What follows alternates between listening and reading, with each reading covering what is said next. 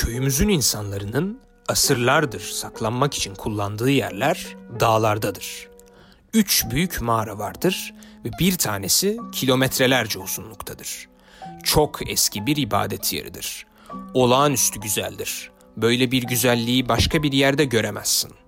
Mağaranın duvarları renk renktir. Yaklaşık bir saat sonra da bir yeraltı çayına varırsın.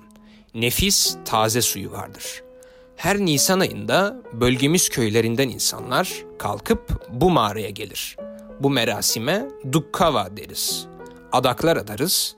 Tanrı Yalik da köyümüzü korusun diye keçiler keseriz.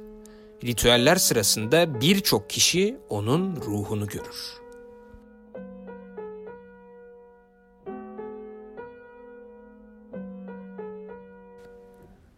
Dört gün boyunca mağarada kaldık. Adı Duhu. Yalnızca geceleri dışarı çıkıyorduk. Telefonlarımız çekmiyordu.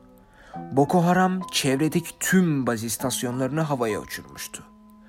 Dördüncü günün sonunda nöbetçilerimiz bir Boko Haram birliği gördü. Yürüyerek bize doğru geliyorlardı. Sayıları çoktu. Duyduğuma göre köyden bir muhbir onlara mağaradan bahsetmiş. Hepimiz kaçmaya başladık. Koşabildiğimiz kadar hızlı koşuyorduk. Aramızdan iki kişiyi öldürdüler. Bize uzaktan ateş açıyorlardı. Bizi kurtaran karanlıktı. Sınırı geçip Kamerun'a kaçmaya karar verdik. Gizlice düzlüğe inecek ve oradan yeniden dağlara çıkacaktık. Eninde sonunda Kamerun'a varacaktık.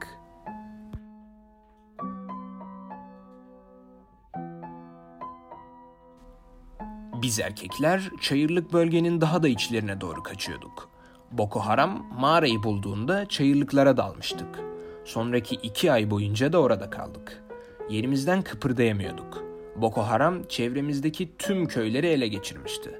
Kaçarken Sakinah'ın en büyük kızı İdrisa'yı gömdük. Hiç ilacımız yoktu. Dağlarda yalnızca çiğ mısır yemiş, dere suyu içmiştik. Su İdrisa'yı hasta etmiş, ishal olmuştu. Sık sık kusuyordu, sürekli öğürüyordu. Üç gün boyunca kustu. Ta ki ölene kadar. Çok ağlıyor. Hastayım ama annem burada değil diyordu. Ben de teselli olsun diye ona annen başaracak merak etme. Sen yeter ki o gelene kadar hayatta kal demiştim. Baskından önce yedinci sınıfa gidiyordu.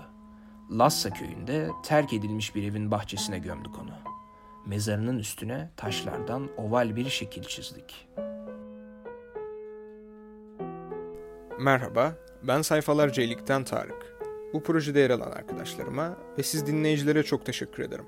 Sağlıcakla kalın.